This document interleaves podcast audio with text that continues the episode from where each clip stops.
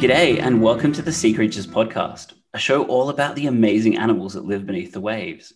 Each episode, we chat about a specific sea creature with a guest who has spent time and interacted with this ocean animal. Our guests range from marine biologists to divers to underwater photographers, citizen scientists, and people that have an intense passion for marine life. My name is Matt Testoni, and I'm all of the above. And joining me for this episode of the Sea Creatures podcast is Jodie Rummer, and she's an associate professor of marine biology at JCU up in Townsville on the Great Barrier Reef. And we're going to be talking all about the epaulet shark. Welcome to the show. Thanks, Matt. Yeah, I'm really excited to be here. So, epaulet sharks, they're a kind of cat shark. But before we jump into that, tell us what kind of drove your love of epaulet sharks and you to study them and do research on them? Well, the epaulet shark is a really cool shark species for several reasons. They aren't your typical shark that you might see on television with you know a mouth full of teeth. They aren't living in the open ocean with a gigantic size associated with them and they're pretty tough at the same time. So even though they might not look super sharky and super bitey like what we might see on television they are super tough. And the reason they're super tough is because of the shallow environments in which they live. And those are the main reasons why I'm really interested in the epaulet shark because they're not your typical shark and they're still tough at the same time. I was thinking before, you know, people are going to see epaulet shark episode, they're going to be thinking, ooh, another, you know, like the tiger shark or the great white. But they're actually quite, yeah, as you said, they, they live in the shallows and they're quite small and harmless. Describe what an epaulet shark is. No, you're exactly right. An epaulet shark is relatively harmless. They would more scratch or suck an abrasion on your arm. So they are quite harmless, which makes them really great to work with in the laboratory and in field settings as well. They also don't grow to be very big. So we might be looking at a meter or so in total length. And those would be the fully grown adults. And handling them actually isn't that tough either. They're more squirmy than anything. So I would say they are more amphibian, reptile like than your typical shark. Pretty neat in that respect. And we can collect them from the shallows. They're usually hiding in the little reef crevices, little nooks and crannies within the shallows. So the challenge really is finding their hiding spaces more than anything. You mentioned like they kind of crawl around and stuff. And so what do they eat and that kind of thing? So, also, sort of with their snake like squirmy behavior, their mouth is more on the underside of their body. And so they would probably act a little bit more like a ray in the way they eat, sort of that vacuum cleaner like strategy. So they're getting little shrimp and tiny little fish and other little crustaceans from the sand or the, the bottom substrates where they're sucking those food items up. Um, so that's typically what they would be eating when they're in the laboratory. They eat pretty well. Uh, we treat our animals quite well in that respect. So pieces of cut prawn that they're hand fed every two days or so. So they do really well in the laboratory in that respect as well. So you said that you hand feed them. Yeah, we like to monitor how much they're eating. And so we usually will weigh out the food that we have thawed out for them. We're really conscious of all of the different nutrients they're getting so that it can as closely replicate what they would be getting in their natural habitat as possible. And prawns seem to be really good for that. But we want to get an estimate of the percentage of food they're getting for their body mass so that we can feed them consistently over the course of whatever experiment we're doing. What does a epaulet shark in the lab's habitat look like? well, you know, our, our laboratory setup isn't a beautiful aquarium that you might visit as a tourist somewhere.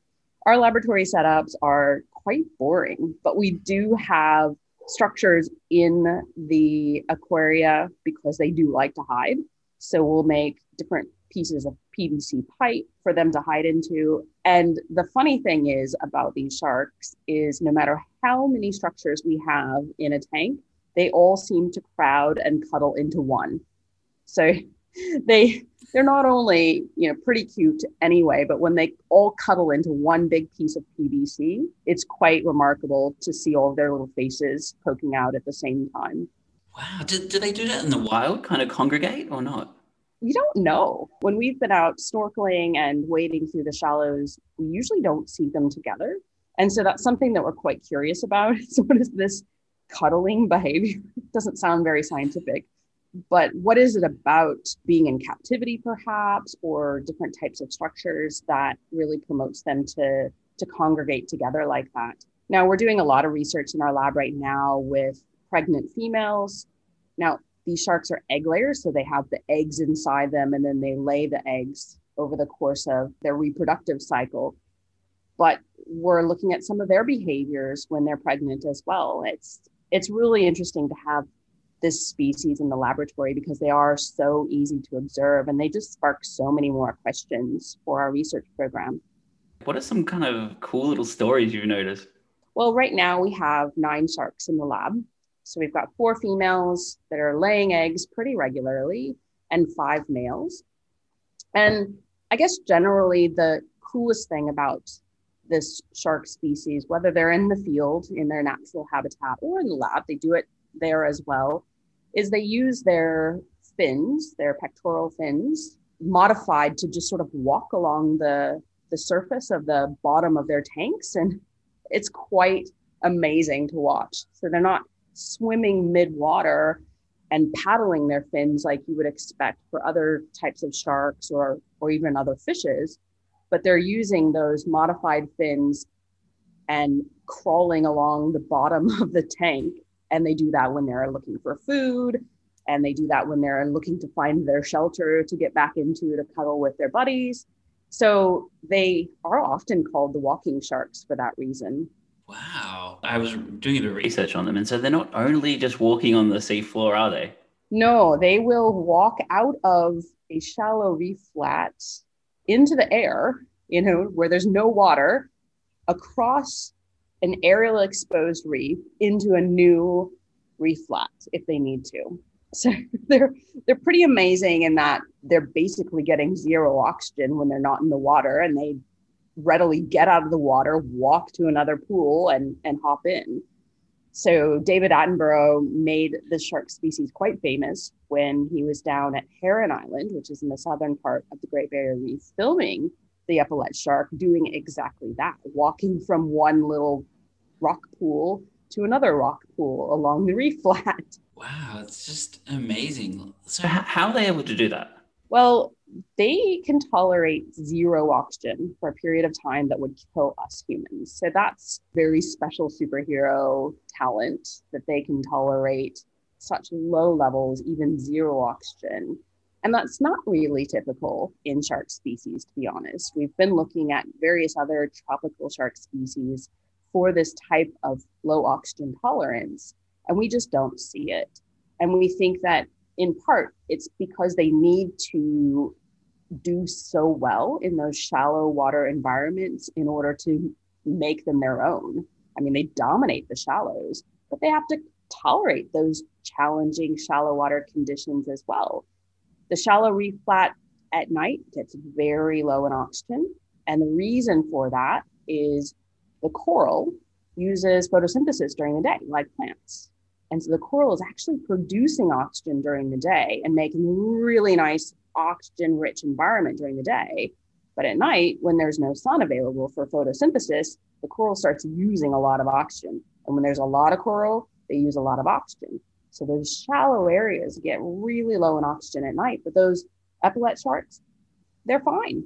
So, in order to be able to live there, they have to have those physiological adaptations to cope with such challenging conditions. The other thing that happens in that realm with coral using photosynthesis during the day, using the sun, they're taking up carbon dioxide. They breathe carbon dioxide and they release oxygen. Well, again, they do the opposite of that at night. And so they're producing a lot of carbon dioxide at night that the sharks also have to deal with.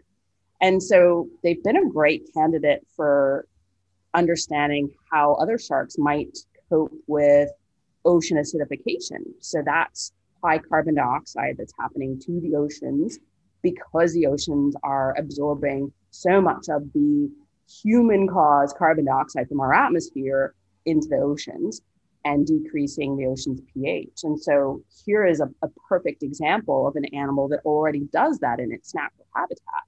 How are they doing that?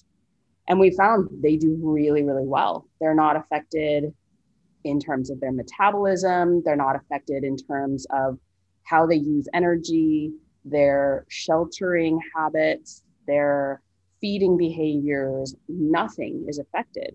And we think that they're just really good at a physiological level. So, inside their blood, their biochemistry, all of their organ systems, they're really good at that.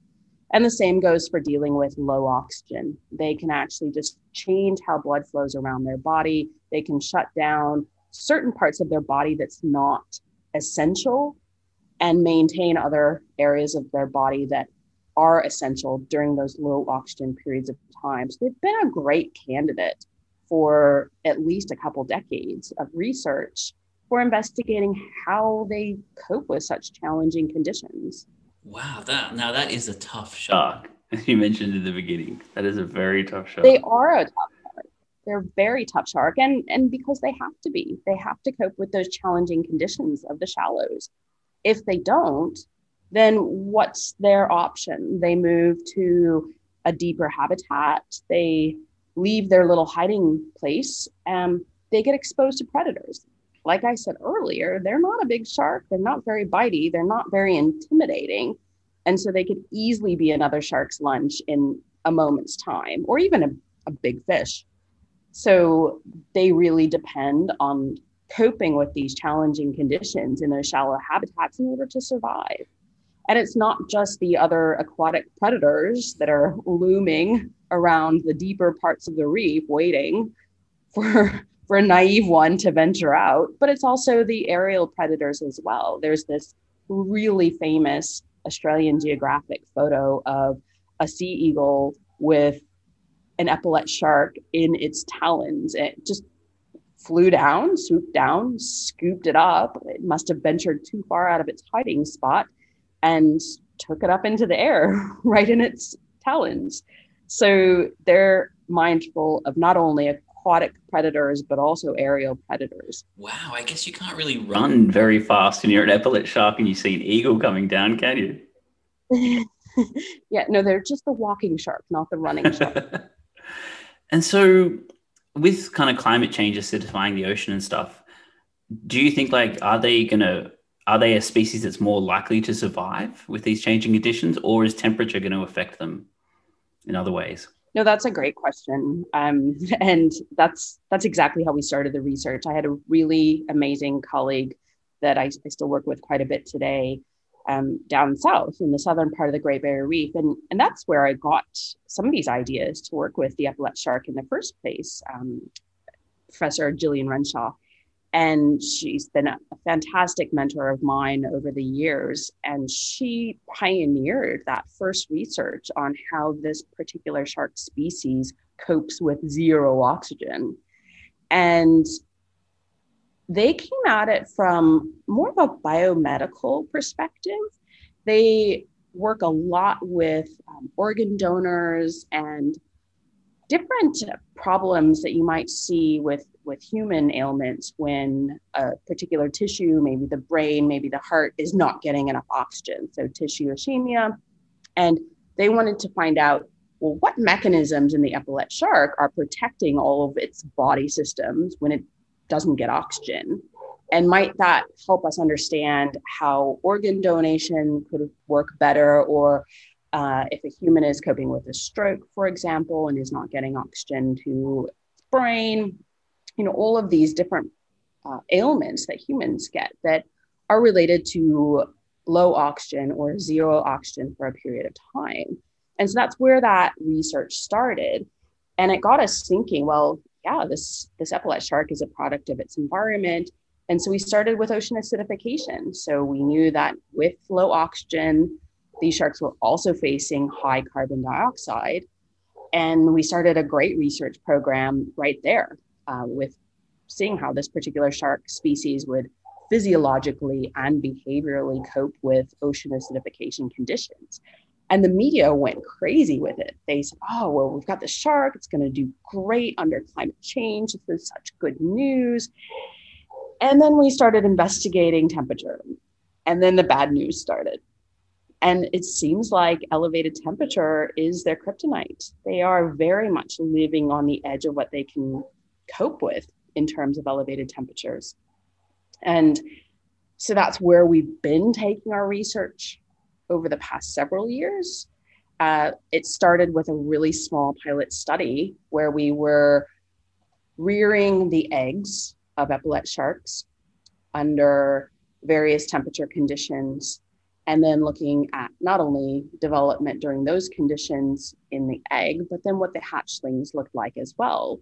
And the study that prompted that was that hatchlings that were reared under sort of future climate change conditions, mid century, end of century conditions, they hatched with a really weird color pattern. They didn't have the really obvious round circles on their cheeks, which is characteristic of an epaulet shark, and it's their namesake as well. They didn't have really specific and distinct bands and stripes and spots as compared to a shark that was hatching under current day conditions. We thought, oh, this is really weird. I mean, it essentially looked like if you were to splash water onto a watercolor painting and everything just smudged. And so that that got us thinking, well, what is it about temperature that is maybe adding additional costs to these developing embryos early in their life that is wreaking havoc on some of these systems that might be really essential for their survival, such as camouflage, such as patterns and coloration. And so then one of my current PhD students started a really big project looking at every aspect of early development that we could measure in these eggs under current day, mid century, and end of century conditions. And that's where things got really alarming because the hatchlings were hatching a lot earlier if they were reared under end of century conditions. The embryos, while they were living in the egg under end of century conditions, were using the yolk a lot faster than they would have. So they were using a lot more energy. They were requiring a lot more oxygen. They didn't grow as big as they would have under current day conditions. And then when those hatchlings hatched quite a bit earlier, they needed to look for food a lot sooner than their current day counterparts. And they had higher metabolic costs as well. So they not only needed to look for food a lot sooner, they didn't have any energy reserves to go off of, and they also needed more energy as well due to the high temperatures. And so that was probably the most recently published alarming study about temperature being their kryptonite. Wow. So I guess like when they're in the wild, they hatch early. They don't have camouflage, so easy for other predators and they're also more likely to starve as they try and like learn their way around the reef i guess well that's the thing in a lot of the sharks that we've been investigating over the past eight or nine years that I've been working on climate change and sharks and performance, what we think is a lot of either newborn, so those that are born with mothers that give live birth, or even those that hatch from eggs, they have a little window of time where they can still live off of the energy reserves, either that came from their mother if they were live birth, or energy reserves that came from the yolk while they're developing in an egg, you know, just like what we see with a chicken egg, if we eat that, they can live off that energy reserve for a period of time.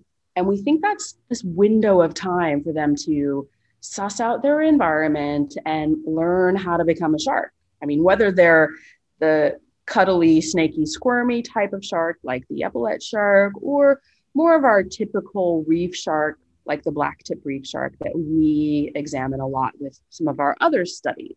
Regardless, they have to learn how to be a shark. They have to learn how to hunt. They have to know how to identify friend from foe. There are very certain behaviors that they have to learn and have a very short window of time to do that. So it's good if they don't have to find food right away.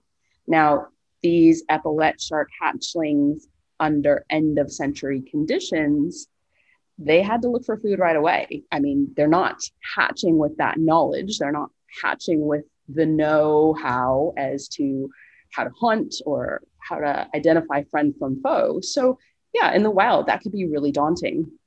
Yeah. And so you mentioned they're kind of camouflage. So I was kind of reading, they've got that kind of big spot on them. Just to go back to kind of a little bit of what they are, because I'm trying to picture the change. And so they've got that kind of big spot. Is that similar to like how a moth has an eye on its body, on its pattern? Yeah, you know, you're right. And we haven't found a lot of research about this yet. It, it's definitely a great topic for someone to investigate at some point. But if you look at the epaulet shark and you see these big round circles on each sort of cheek of the epaulet shark, and it's a really crisp circle. It's not just a splotch, it's a really crisp, almost perfect circle. And from other animals within the animal kingdom, we think that these might be false eye spots, make them look bigger. And so, if you see these big spots on a moth, for example, it might make them look like a much bigger animal than they really are and fend off predators for that reason. And so, then thinking, well, that doesn't really feel very camouflagey. Like, that's not going to help them hide or blend in with their habitat on a reef flat, right? So, what might they be trying to look like with these big, huge circles on the sides of their cheeks? Well, stingrays have spiracles that are quite prominent. And so you see a stingray maybe from the air, and maybe it's those two big spiracles that you see on that pancake swimming in the in the shallows. So maybe they're trying to look like stingrays so then they would be too big for a bird to swoop down and grab them, perhaps. We have no idea yet. It would be great if someone did. I would be all ears. But that's that's one of our sort of working hypotheses right now, and that maybe they're trying to look like a stingray, and that that might make them look like an awkward size for an aerial predator to swoop down and grab them. Now, the other coloration and patterning that an epaulet shark has are more like grayish brownish bands and spots that would help them camouflage right into the reef flat with the algae and all of the different colors and structures of a reef flat. That makes absolute sense. But those big circles on their cheeks, we're still not quite sure. That's so cool. I love like little ocean mysteries where it seems so obvious, but really it's not, is it? Well, every time we do a study, we end up with 20 more questions. So I think that's I think that's a sign of, a, of good science or really good job security, I guess, because we get into science because we're curious and it just keeps going. yeah. And so while the the spot is kind of like an unknown, do you have any kind of really cool facts or unusual facts apart from the fact that they can walk and change all their like how their blood flows for oxygen and all that kind of thing are there any other cool facts about epaulet sharks that you love well we've been having a really good time understanding how the mothers are laying eggs and their whole uh, reproductive and hormonal cycle. a phenomenal PhD student, Carolyn Wheeler, who this is her this is her baby no pun intended. so she did all of the work first on the the eggs and the hatchlings, and then rewind. Let's look at what the mothers are doing and the energetic requirements of producing all of those eggs inside them and all of the hormonal changes that go on in the mothers during this period of time and the energetic costs to doing all of that as well and the timing that's all so important. And so the cool thing that carolyn's brought to our team with this is using a medical ultrasound to examine the females to see how many eggs they have. And it's very similar to what a human female would undergo if she was going to the obstetrician to you know, see how her baby was going when she was pregnant and so that's been really, really cool part of our research lately, using technology that we understand very well for humans to apply that to the sharks to see how many eggs they might be producing and expect how many eggs they might lay and when that might occur. Wow, I just have the best image of kind of like a puppy. You kind of roll it over and scratch its belly, but instead of you got this wiggly little shark you're kind of giving an ultrasound to. That's amazing.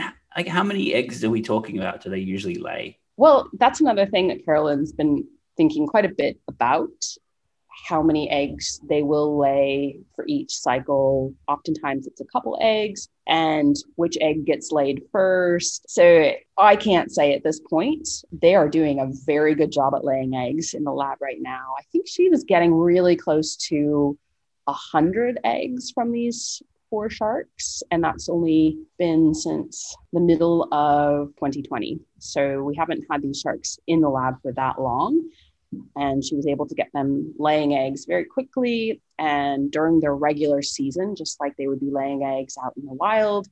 And they haven't stopped yet. So she's waiting for them to be finished for the season and they haven't stopped. So they must be very comfortable in the lab. But that's definitely one of the questions we have is how many eggs they will lay and what are these energetic costs of laying eggs.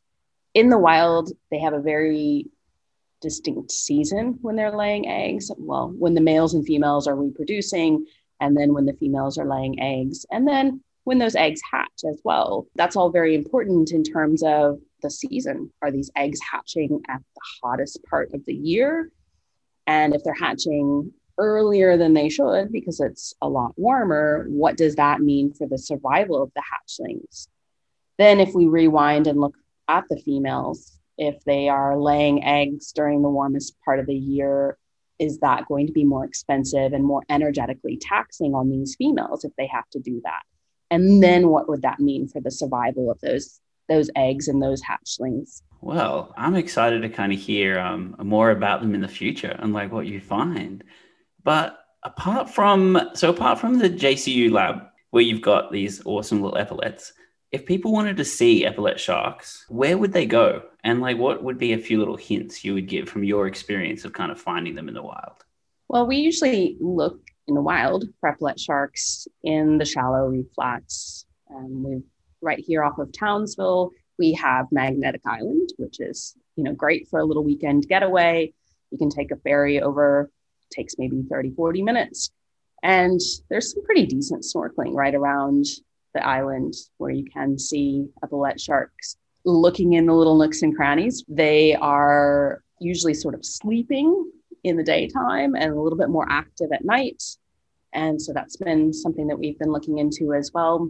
And so the time that you're out, usually you have a better chance at seeing them at night versus the day most aquariums have epaulet sharks because they are so easy to keep in captivity. And so aquariums are a great first place to look because they are very predictable in how they act. Uh, they get along well. As I said, they'll all bunch up together and cuddle in one piece of PVC pipe. Usually, aquariums have much nicer structure and much more beautiful places for them to hide than our very experimental laboratory studies, but aquariums do really, really well holding epaulet sharks. And so you'll see them in most aquariums around the world. Yeah, yeah. And that's, I mean, that's probably is, if you want to just see one straight off, is probably the best option.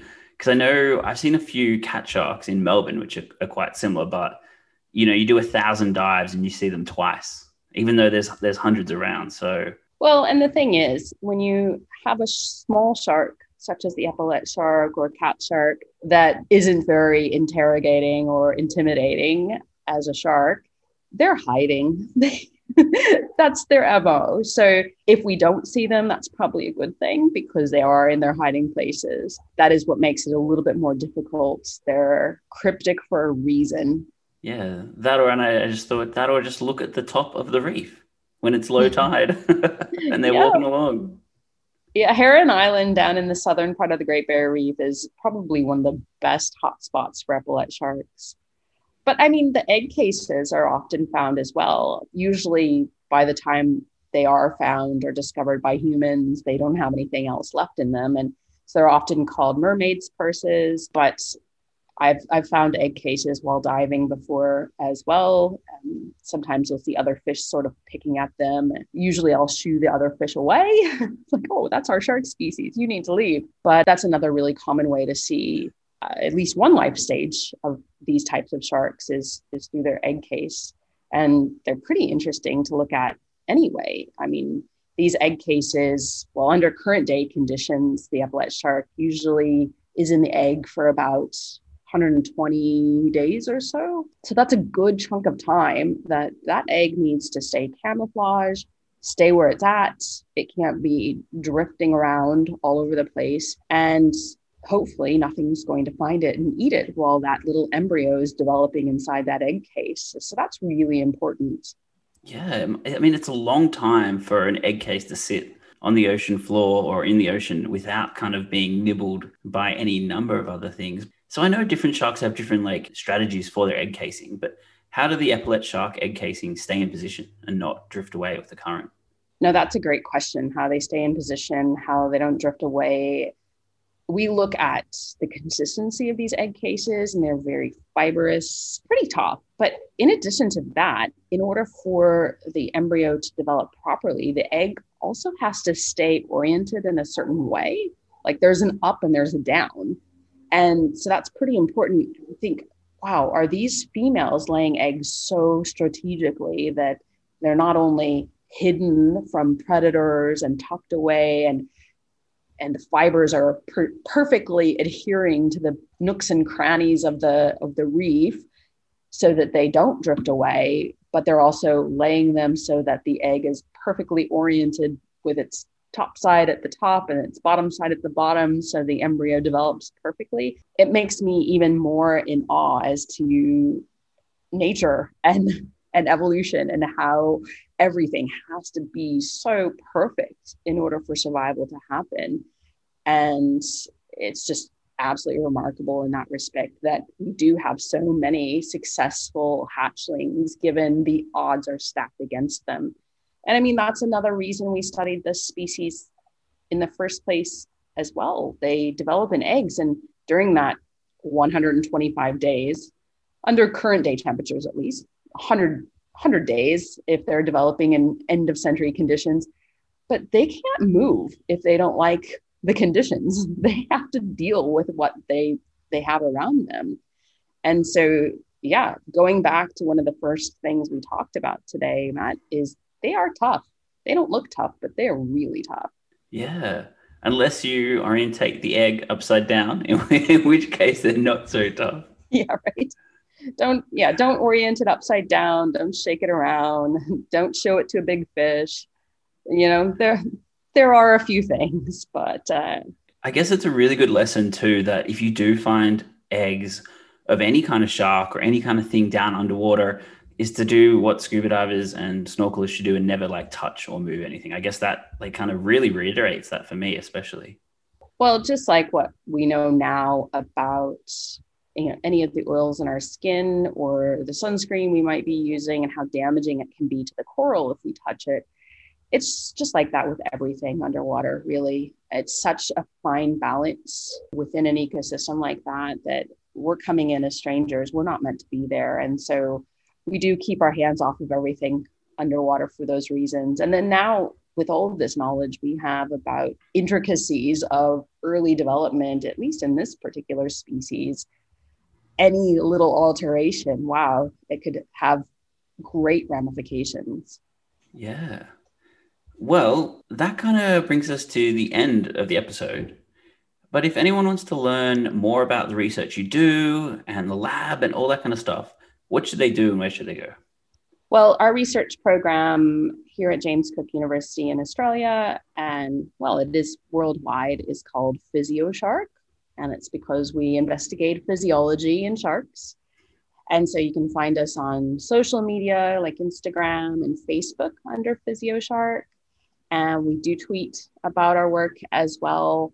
And you can also find us at www.physioshark.org.